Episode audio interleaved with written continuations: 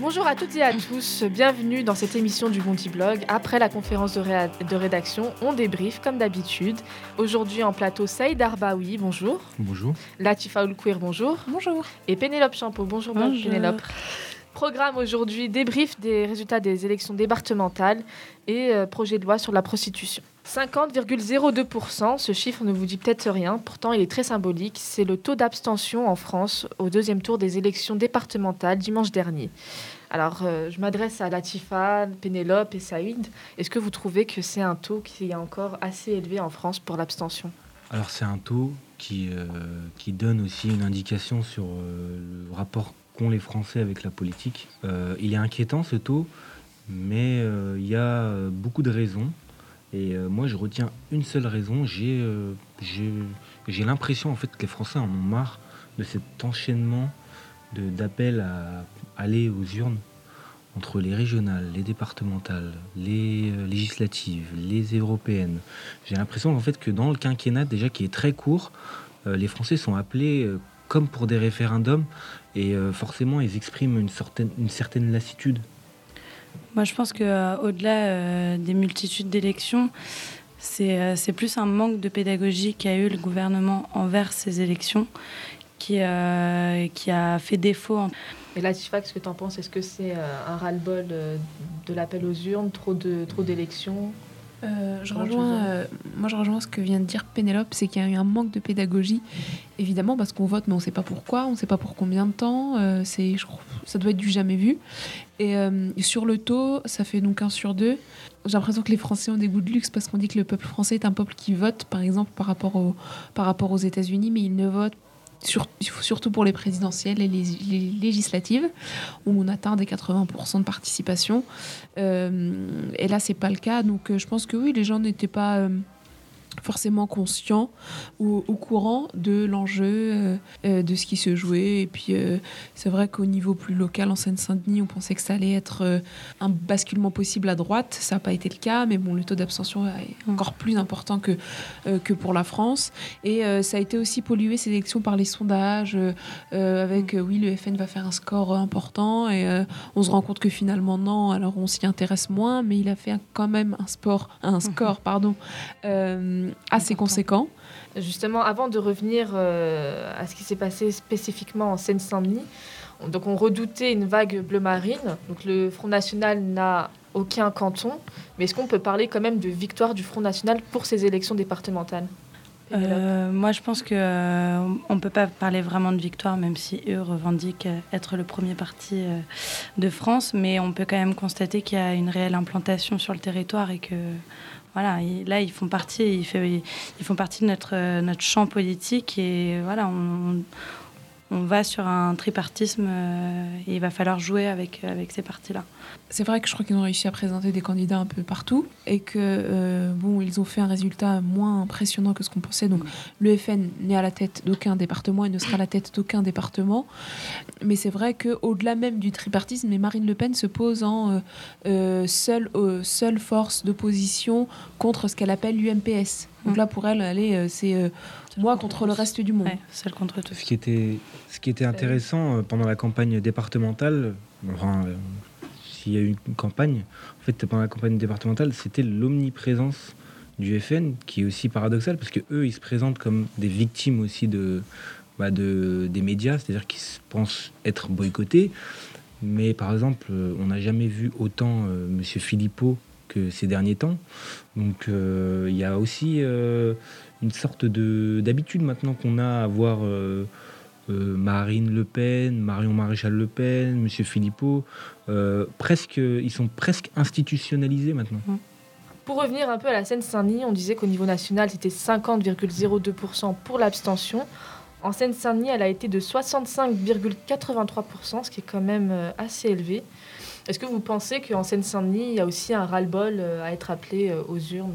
Il y a aussi, euh, faut prendre en compte que la Seine-Saint-Denis, c'est déjà un département jeune, donc forcément avec un intérêt pour la politique qui est particulier. Je dirais pas que les jeunes sont désintéressés de la politique, mais je dirais qu'il y a un sentiment de, de, ne pas appartenir à, ce, à ce, cette arène-là, en fait.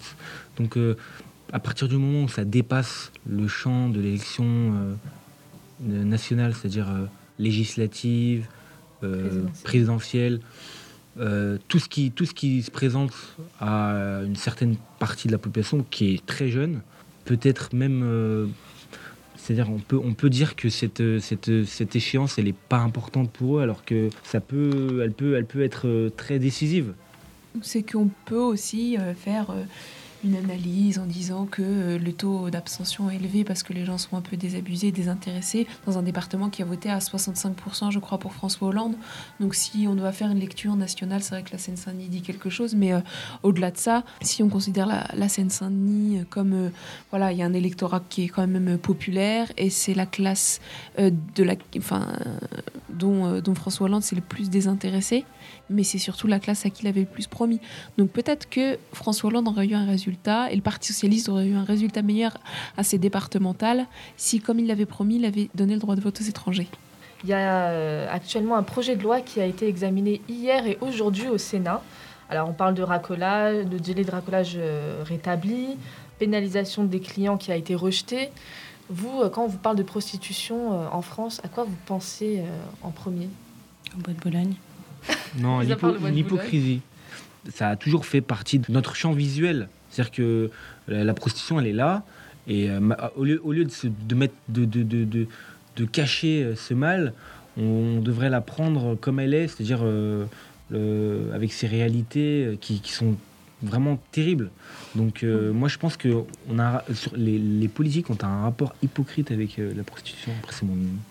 Ouais, moi, je pense que euh, vis-à-vis de. euh, voilà, quand ils ont remis le, le- délit de racolage, euh, ils sont en train de le remettre en place. Comme tu dis, je pense que c'est hypocrite et on pénalise ces, femmes qui sont pour la plupart immigrées, qui sont sans papier. Donc à ce moment-là, si on les pénalise à ce niveau-là, il faut leur proposer autre chose. Comment les réinsérer euh, euh, De quelle manière euh, Voilà, je pense qu'il faut trouver des solutions et juste pas pénaliser. Enfin, je considère qu'il n'y a pas de. Quand on parle de liberté de se prostituer, etc., on oublie qu'il y a un déterminisme économique qui fait qu'on n'est absolument pas libre, comme il y a un déterminisme social, comme il y en a plein d'autres, et qui fait qu'il n'y a pas de liberté pour moi dans, ce- dans, dans cette, dans cette activité-là, si, je peux- si je peux dire. Et en plus. Euh, l'utilisation qui est faite du corps de la femme, donc le corps, le corps humain, normalement, est indisponible. Par exemple, quand on donne son sang, on ne se fait pas payer. Et donc, c'est un produit du corps humain qui est indisponible. Je ne vois pas pourquoi on, euh, on continue à tolérer ça, pourquoi on n'est pas plus répressif, euh, parce que pour moi, c'est vraiment une atteinte à la dignité humaine euh, Ouais, qui mais- est faite quand on, quand on voit ça, qu'on laisse faire. Alors, on pénalise le client, on, euh, on, on fait, on fait ce qu'on veut, on a un million d'outils, euh, on a besoin d'argent, on a besoin de remplir les caisses, allons-y. S'il y avait des contractuels pour la prostitution comme il y en a pour le stationnement, peut-être qu'on serait la situation serait un peu mieux. Euh, les, euh, les, les filles qui se prostituent sont dans des situations qui sont détestables. Euh, on ne peut pas. On interdit déjà ça. Non, on interdit Parce les, que- les- les- On, a- les- on interdit autant, les- Mais, autant. jamais- mais ça va toujours. et Est-ce que tu penses que la prostitution sera réduite à zéro en France? Non, Le truc, mais c'est comment on s'occupe de ces, de ces victimes-là de, de, de, de la vie, en fait. Mais justement, il c'est faut très attaquer le intéressant ce cœur que de la dit- mafia, moi, je pense. Et justement, c'est très intéressant ce que dit Latifa, parce que dans ce projet de loi, ce qui est prévu aussi, c'est le blocage de sites internet favorisant la traite des êtres humains et le proxénétisme. Mm. Est-ce que ça rejoint pas un peu ce qu'est en train de dire Latifa? Mais c'est parce qu'en fait, il y a plein. Et aussi toute la prostitution déguisée. hein, le, Ouais. Maintenant, la prostitution, c'est pas euh, la dame qui se trimballe, euh, qui fait les 100 Mm. pas euh, sur un trottoir euh, d'un quartier populaire ou non, dans un bois, et qui attend, euh, et qui attend le client. Euh, Il y en a un, il y a un million. J'exagère, un million de types de prostitution, mais sur Internet, hein, il suffit d'aller. euh, ça serait simple. hein. Après, on peut pas tout contrôler, d'aller sur un site de rencontre euh, et puis de proposer euh, ses services à quelqu'un. Maintenant, il faut réfléchir à pourquoi les personnes se mettent dans ces, situations-là. Pourquoi on a de plus en plus l'impression que c'est un commerce comme un autre? Parce qu'il y a des partisans de pourquoi on on contrôlerait pas plus, on rouvrirait les maisons closes. C'est vrai qu'il y a des maladies qui, du coup, qui tuent ces prostituées-là, qui les éloignent, qui fait naître un sentiment de honte, qui les isole socialement.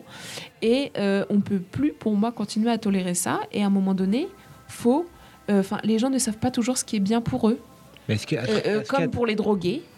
Comme pour les alcooliques, les gens ne savent pas toujours forcément ce qui est bien pour eux. Donc quand ça atteint des proportions telles que celle-là, euh, il, faut, euh, il faut faire quelque chose. Je veux dire, au même titre que, et je vais terminer là-dessus, on, interdit, on a interdit dans les années 90 en France, et c'est les juges qui ont fait ça, le lancer de nains.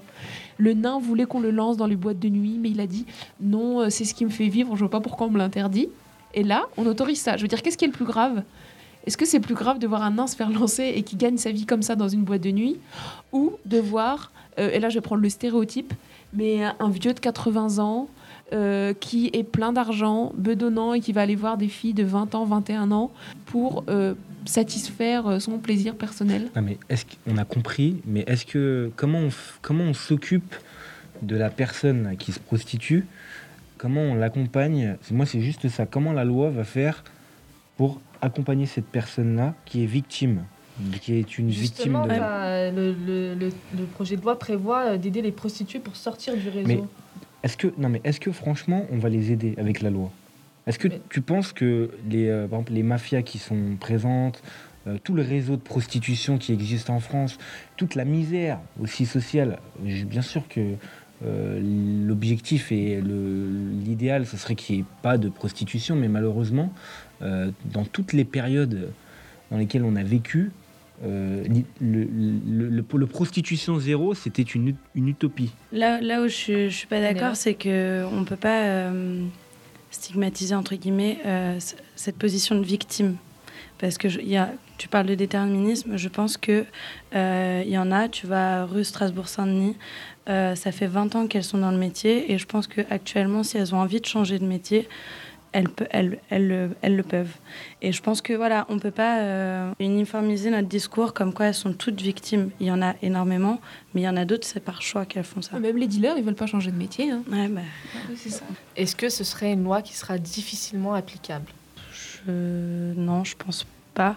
Enfin, s'ils appliquent le, délit de racolage, je veux dire, bon, il y a des patrouilles de, de police, euh, voilà, euh, ça peut facilement être visible entre guillemets. Après, euh, après oui, pareil pour les, pour les, pour les clients, hein. je pense que c'est assez visible. Il y a quand même des points stratégiques entre guillemets. Donc facilement applicable. Mais après, on peut pas tout contrôler encore une fois, donc il y aura forcément des. Euh, Moi, je suis assez radicale sur la question parce que je sais que c'est difficilement applicable. Donc je suis pour un texte de loi qui prévoit le maximum parce que on sait qu'en application, ça va être moins et euh, et voilà, enfin le délit de racolage quoi.